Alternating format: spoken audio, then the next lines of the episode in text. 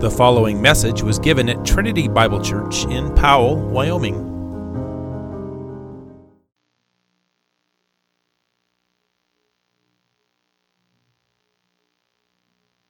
Let's give our attention to it. In the days of his flesh, Jesus offered up prayers and supplications with loud cries and tears to him who is able to save him from death. And he was heard because of his reverence. Although he was a son, he learned obedience through what he suffered. and being made perfect, he became the source of eternal salvation to all who obey him, being designated by God a high priest after the order of Melchizedek. Is it not working? I'm just that loud. Yeah. No, you just remembered. Well, maybe I just didn't turn it on. Yeah, you just. Okay. I missed a week, so I, I forgot how to turn this thing on.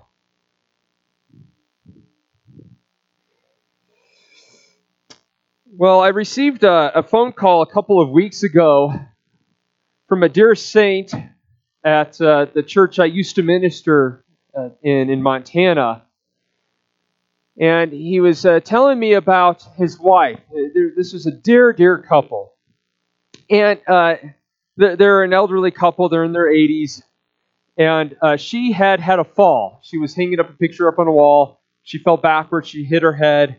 Uh, initially, they just put ice on it, gave her some rest, but she started to have some uh, issues with mobility and speech a few days later. And so they took her to the hospital and they did a CAT scan and they discovered that she had bleeding on the brain. And she needed uh, immediate surgery, but unfortunately, there was not a qualified surgeon there at uh, that hospital. So they had to transfer her to a hospital in Billings where there was a qualified neurosurgeon, a very qualified one. And he uh, operated on her. He reported that everything went well. However, he said that she was not responding uh, to the surgery that he that in a way that he would expect. And sadly for her family and her friends, she went home to be with the Lord. Now, I can hear her voice. If she was here, she would say, This is exactly what the Lord wanted for me, and this is exactly what I want. As she loved the Lord she believed in him. She is in perfect peace right now uh, in, in, his presence. Uh, however, what we see from that is that just because you have somebody qualified, it doesn't mean they're going to be successful.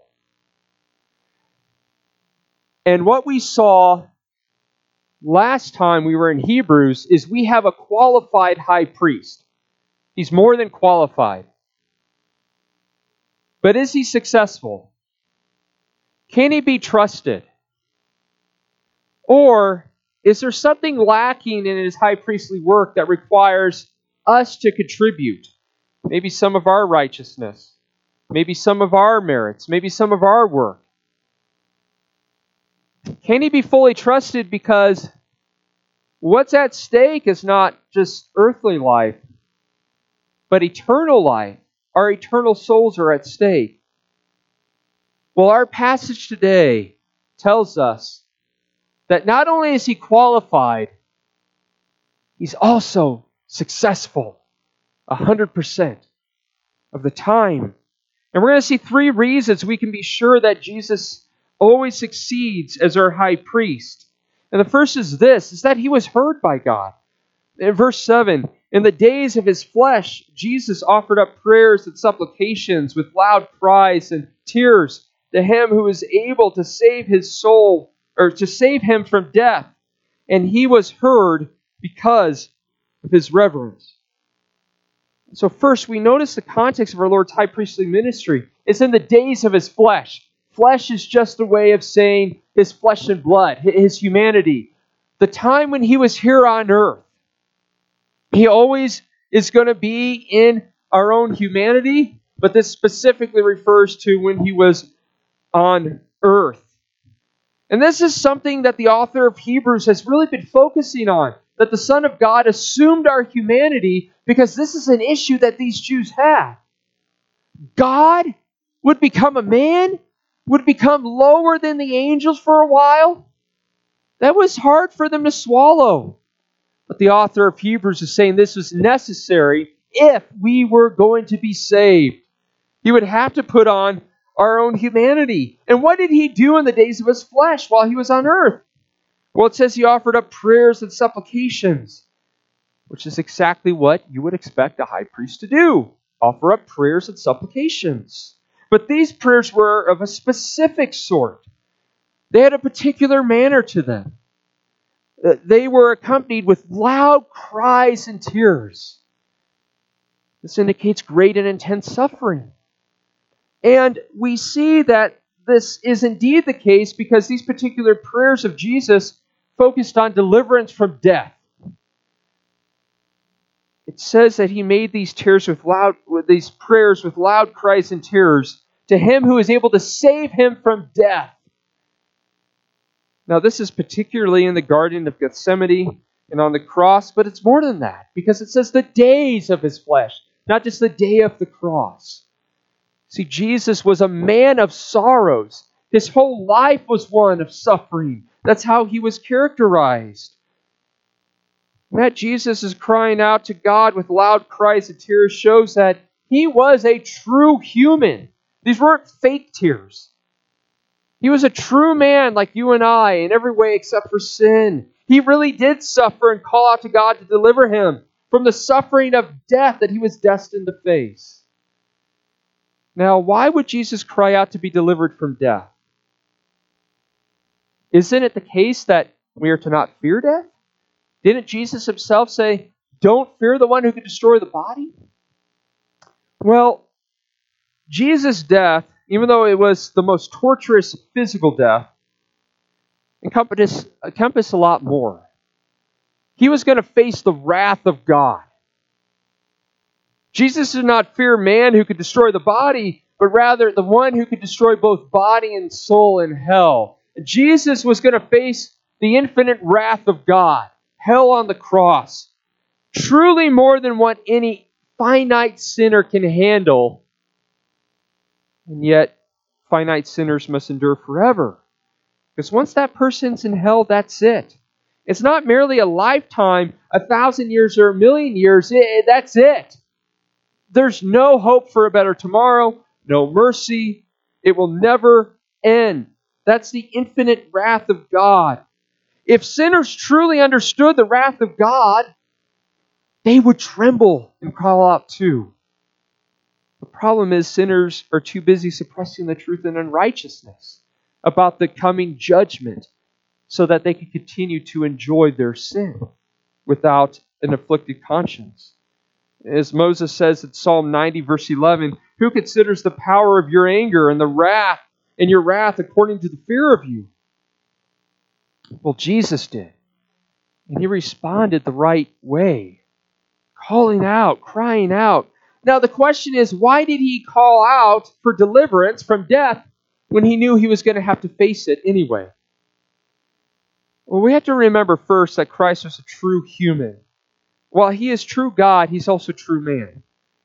And uh, Jesus had a human will in addition to a divine will. And in his human will, he did not want to face the wrath of God. And remember, suffering is part of the curse. The whole creation groans, longing for the day it's delivered from the curse. Well, Jesus was going to face the curse in full. He's going to suffer God's anger. It really is truly pious not want to face the wrath of God when you understand it. However, our text says that Christ was heard by God. God answered his prayer for deliverance from death. But how can it say that when Jesus still died? He still faced the cross. Well, God did not deliver Christ from death, but out of death. That is, he was raised from the dead. As Psalm 16 says, he did not allow his soul to see corruption in the grave. Three days later, he rose again. He conquered death. And even though Christ knew this would happen, that he would be raised, yet we still see him exercise means. The, the means of prayer, even fervent prayer and calling out and crying out to God. So God's sovereignty is not mutually exclusive with the exercise of means. And Scripture says that the reason Christ was heard was because of his reverence. Now, this could be translated as piety. Uh, this word for reverence means fear that leads to great caution. And religiously, it means to have such great reverence for God that it causes you to walk carefully before Him. And this is what Jesus did perfectly. And on this basis, God heard him. Now, why does it say that God heard him on this basis? Well, remember that Christ was the last Adam.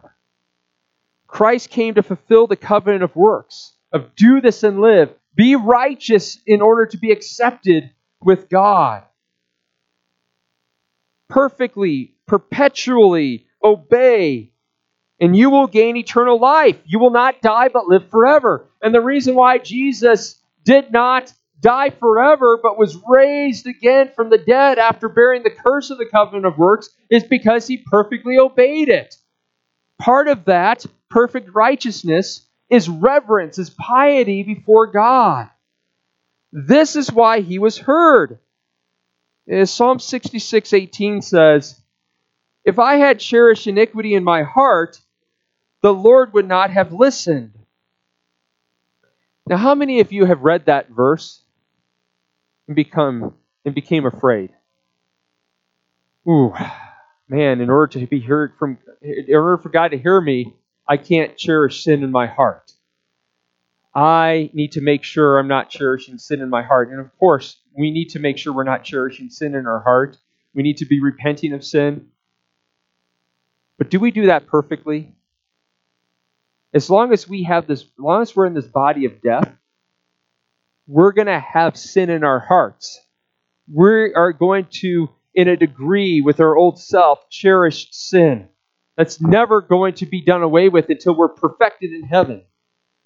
We need to be constantly putting that to death, but there's somebody that did it perfectly. What this verse ultimately is about is about Christ. Christ did not cherish sin in his heart. Christ because of his reverence and perfect purity, was heard by God. And beloved, the reason we are heard by God is because of his reverence, because of our high priest purity, because of his piety. This is why when we pray, we pray in whose name? Jesus' name. Why do we pray in Jesus' name? Is it eh, just a formality? I just say it because it's like a kind of like a, a magical formula, like a charm, like the pagans do. No, we pray in His name because we're acknowledging His righteousness. We're acknowledging His merits. We're acknowledging His perfection. I cannot be heard by God on the basis of any merits I have. Rather, I have a high priest, and He is perfect. And He merited everything I need to gain access to God. And so we pray in His name. This is why we are heard. Now, this does not mean that God will always say yes to our prayers. James 4 says that when we pray for things uh, to sinfully spin on our, on our own sinful pleasures, that God is gracious to deny that request. However, this does not mean that we were denied access to Him. We have always act we always have access to him because of the righteousness, purity, and perfection of our great high priest. He was heard because of his reverence.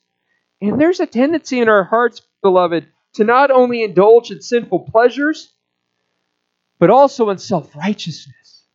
I think that's probably one of the more blinding sins our own self righteousness. And it comes in the form of, of pietism, where we are legalistically pious, where we exalt our piety beyond what it really should be, where we think we are more pious than we actually are. We add laws, we add different things that God's Word doesn't require. For example, Lent. Why there's even a growing uh, interest in Protestant circles in Lent. It kind of serves as a security blanket to have observable, measurable, and demonstrable piety. I did this for 40 days. I know I am okay. It, it feels like we're pious. And while we are to pursue true and biblical piety, yet the reason we are heard and accepted by God, the reason we have bold and confident access before Him, is not because of our reverence, not because of our piety, but because of His. In fact, we need to even go to Him in order to ask Him to help us to be more pious. I'm not pious. I'm not as holy as I should be. God, would you please grant that to me? Praise be to God that we're not heard because of our holiness. Because if that was the case, we would never be heard. It's because of His. So He indeed did succeed as our high priest and always lives to make intercession for us and requires none of our righteousness to supplement His. And this brings us to the second reason we can be sure that Jesus will always succeed as our high priest, and that's because of his obedience. Verse 8, and this is kind of overlapped and, and uh, related to the, the first point, but verse 8 Although he was a son, he learned obedience through what he suffered. Now, I want us to first notice the concessive statement here. Remember Schoolhouse Rock? Is that Schoolhouse Rock around anymore? Or am I just old? Someone just someone said you're just old. Okay. Um, although although he was a son. This expresses a contrast or something that is contrary. Right? The word although. So, although she had stage fright, she got on stage and remembered her lines. Although he could not swim, he jumped in the lake. See how that works? There's a, there's a, a concessive statement here. It's, it's contrary to what you would expect. It, it would be different to say, because he could not swim, he jumped in the lake. Uh, that would uh, just completely change the, the sense of uh, that sentence. Now, why do I bring this up? I bring this up to point out that this verse says, although he was a son, he learned obedience, not because he was a son, he learned obedience. Why do I bring that up? Well, there's a teaching in recent years that says the Son is obedient to the Father eternally because he is Son he's obedient. The reason he is called son is because he obeys the Father, is what this teaching says. The reason that just as an earthly son obeys his earthly father, because the earthly father has more authority than the earthly son, they say that this is the way it is within the Godhead, within the Trinity, between Father and Son. This is referred to as EFS, which stands for Eternal Functional Subordination. Sometimes it's referred to as ERAS, Eternal Relations of Authority and Submission. That the relationship within the Trinity is one of authority, the Father has authority, and submission, the Son submits eternally. The key word is eternal. They say that the Father is Father is called Father in the Trinity because he has authority over his Son within the Godhead from all eternity. The Son has less authority and submits to uh, the Father. If you have read any contemporary marriage books, you've probably been taught this. You've probably read this. Uh, men like Wayne Grudem, John Piper, Bruce Ware, and women like Martha Peace have all taught this. Uh, Bruce Ware, who's a professor at Southern Baptist Theological Seminary, writes this in his book on the Trinity. He says this The Father alone stands supreme over his very Son. All praise of the Son ultimately and rightly redounds to the glory of the Father. It is the Father then who is supreme in the Godhead. The Father is supreme over all. Particularly, he is supreme within the Godhead as the highest authority and the one deserving ultimate praise. The reason they think this way is because they interpret the words Father and Son to mean that the Father has more authority than the Son, just like an earthly father and son, even though they don't aren't consistent, and and also say that him being the Father means that he's older than the Son. Uh, nevertheless, they take uh, what's of the earth and they apply it to within the Trinity. Well, just as the Father has more authority than the Son on earth, and the Son submits to his Father, that's the way it is within uh, the Trinity. However, if this was the case, then our verse would say, because he is a son, he learned obedience.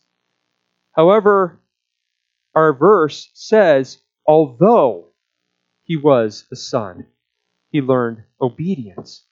It's concessive. Obedience is a contrary thing to the Son in himself. We have to avoid this very serious and really pervasive now Trinitarian error that says the Son eternally submits to the Father by paying closer attention to what Scripture says. The Father, Son, and Holy Spirit are one. They are equal in power, authority, and glory. Because the Son is God, all that God is, the Son is. If the Son is God, then all that God is, the Son is. The Son is called the Son, and the Father is called the Father because the Son is eternally begotten of the Father, where the Father shares his entire essence, including all authority, with his Son. It's a mystery that we cannot fully understand. But the Son is true and full God, equal in glory, majesty, authority to the Father and Spirit. So then, what do we say about the Son learning obedience? What do we say about the incidents in Scripture where it says the Son himself is subject to God? Well, this is not pertaining to his divine nature as God, but according to his human nature as man. This is why Scripture says, although he was a son, he learned obedience. The obedience pertains to the human nature he assumed and not of his eternal essence, not of his divine nature. Nevertheless, because Jesus is one person, not two, one person with two natures, inseparably united in one person, Scripture could say that it was the Son who learned obedience, even though it's understood that it's according to his human nature. Now, what does it mean for the Son to learn obedience? Well, it does not mean the way it means for us, where we go from disobey, disobedience to greater obedience. If that was the case, the way the scripture would put it would be he learned to obey. But that's actually not what it says. Rather, it says he learned obedience. Uh, within the context of this verse, although he was a son, this means that by taking upon himself a human nature, he has an experience in his humanity that he does not have in his divine nature. Really, this means to experience something. In a human body, as a man, as a creature, according to his humanity, he is experiencing submission and obedience. This is what learning obedience means to experience or to know by experience. For example, some of you can relate to this. When I laid eyes on my first child as she was coming out, I can say I knew a father's love. I learned what it is to love like a father. Someone could tell me about it and I wouldn't doubt them, but now I know. I learned it by experiencing it. Uh, some of our children have to uh, learn by experiencing. We call it learning the hard way. Some adults are like that still. We tell our children, don't touch that. Hot. Big ouchie. No, no. And we hope that they understand that sometimes they have to learn the hard way. One of our children had to learn the hard way once. Had a glass fireplace cover with the fireplace going on, and this child decided to go up and touch it. Got a big ouchie.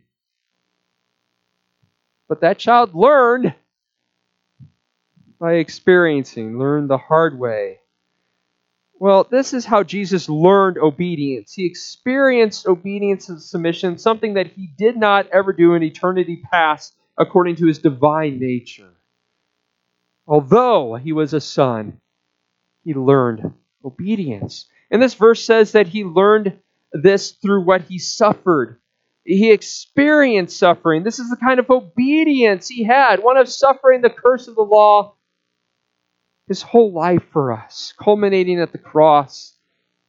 In obeying the law for us, he was tested and tried in ways that we will never experience or have ever experienced, hungry in the wilderness for 40 days, being tempted by the devil.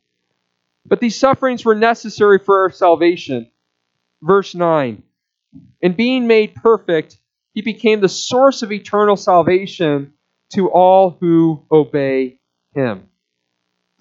We talked about what it means for Christ to be made perfect when we were considering Hebrews uh, 2:10. It doesn't mean that he went from less moral to more moral. Rather, it's talking about completion of a work. Reformer David Dickson puts it well, where he says, uh, Christ, though perfect in his person, lacked something to make him perfect in his office till he suffered. He had to suffer in order to save us he had to bear the curse in full in order for us to be saved. He had a work to finish, and when he had finished it, he cried out, It is finished. And that is what is meant by being made perfect. And so when he was made perfect as our Savior, when he completed the work to save us, he became the source of eternal salvation. Christ is the source of eternal salvation. He alone provides Salvation provides it in full. And our, salva- and our verse says it's eternal. When you come to Christ in faith, you are saved forever. Not, temporary, not temporarily, not you need to keep yourself, but you're saved forever to the utmost. Now, this verse says that he saves those who obey him. Does this mean that our salvation is dependent on our obedience. Maybe in part. Could we say that? Well, if this is the case, then this would mean that it goes something like this Christ agrees to save us so long as we are obeying him. Uh, he, he saves those who are determined to obey him and start down that path, and Christ looks and says, Ah, you are savable. You are somebody I can save now? Or is this teaching that Christ does his part in initially saving us, but we must do our part in obeying him to make it to heaven in the end? And the answer is no. This can be understood in two ways. Uh, first, this obedience is not obedience to the law, but obedience to the call of the gospel. When the crowd asked Jesus in John 6, What works must we do to be doing the works of God? What did Jesus tell them? Well, here's a bunch of works for you to do. No, he said, Here's the work of God. Like, okay, we're ready to do work. What is that work? Believe on the Son. Well, that doesn't involve my works. That sounds so boring. That's nothing for me to do but to trust the work of another. Jesus says, Yes, exactly. It's actually harder for us to not work and trust the work of another than for us to do it ourselves. But in obeying Jesus, We don't trust our own works. We trust that He did it all for us. It could be understood in that way. It can also be understood in this way. Uh, it's referring uh, to, it's describing those who have been saved. Uh, those who are saved by Christ are not saved only from the penalty of sin, but also from the power of sin. Sin is no longer the master of those who have been saved by Christ. While sin will certainly continue to rage, it no longer reigns in the believer. Uh, while we will continue to struggle and have certain sins that more easily snag us, no sin is our master because we've been delivered from sin by being, by being united to Christ. Now, that's not always our experience. And when we find ourselves struggling with sin and kind of uh, even temporarily enslaved to a sin, even as believers, uh, one of the, well, the key, the way out is to remember and believe the gospel, which not only includes that we're forgiven, but that we're also delivered from sin's dominion. That's where Paul goes. Paul says, Should we go on sinning that grace may abound? By no means. And then he talks about how we've been united to Christ in his death and resurrection, so that sin truly is no longer our master. We need to believe that reality in order to experience it. But it's always true of the believer, no matter what the experience is. So this is not prescriptive, but this is descriptive. It's those who are characterized by the beginnings of obedience because they've been delivered uh, by sin or by, by Christ from sin. Uh, however, even this obedience is part of our salvation. Being delivered from sin's power is one way in which Christ is the source of our eternal salvation. So, this is another way that he reveals himself to be a completely successful high priest. A third reason we can be sure that Jesus will always succeed as our high priest is disappointment. And you are not going to believe how fast this point is. You're going to say, wow, that's a record. Now that I talked it up, you're going to be disappointed. But verse 10 being designated by God a high priest after the order of Melchizedek. So Christ has been designated or appointed by God as our high priest. If God designated him to this office, who can go against it? And this designation is after the order of Melchizedek. Remember, Melchizedek is the type of Christ's priesthood where it has no beginning, no end. It's based on a sworn oath. It's not the Levitical priesthood where one priest dies and gets replaced one after another. Christ's priesthood goes on forever. This was sworn by God in the covenant of redemption before time began, the God who cannot lie and break his oath. So Christ has succeeded. It's guaranteed by an oath. His priesthood goes on forever. He cannot fail us. Therefore, he is our high priest forever. Nothing will ever change that. And as such, as Hebrews 7:25 says, he is able to save forever those who draw near to him. He will never fail us. He perfectly, completely, and always succeeds, beloved, as our great high priest. We can fully rest in him. Amen. Let's pray. Our Father in heaven, we ask that you would help us to trust him. It's uh, it's easy to say we trust him until a trial happens. But we often don't pay attention until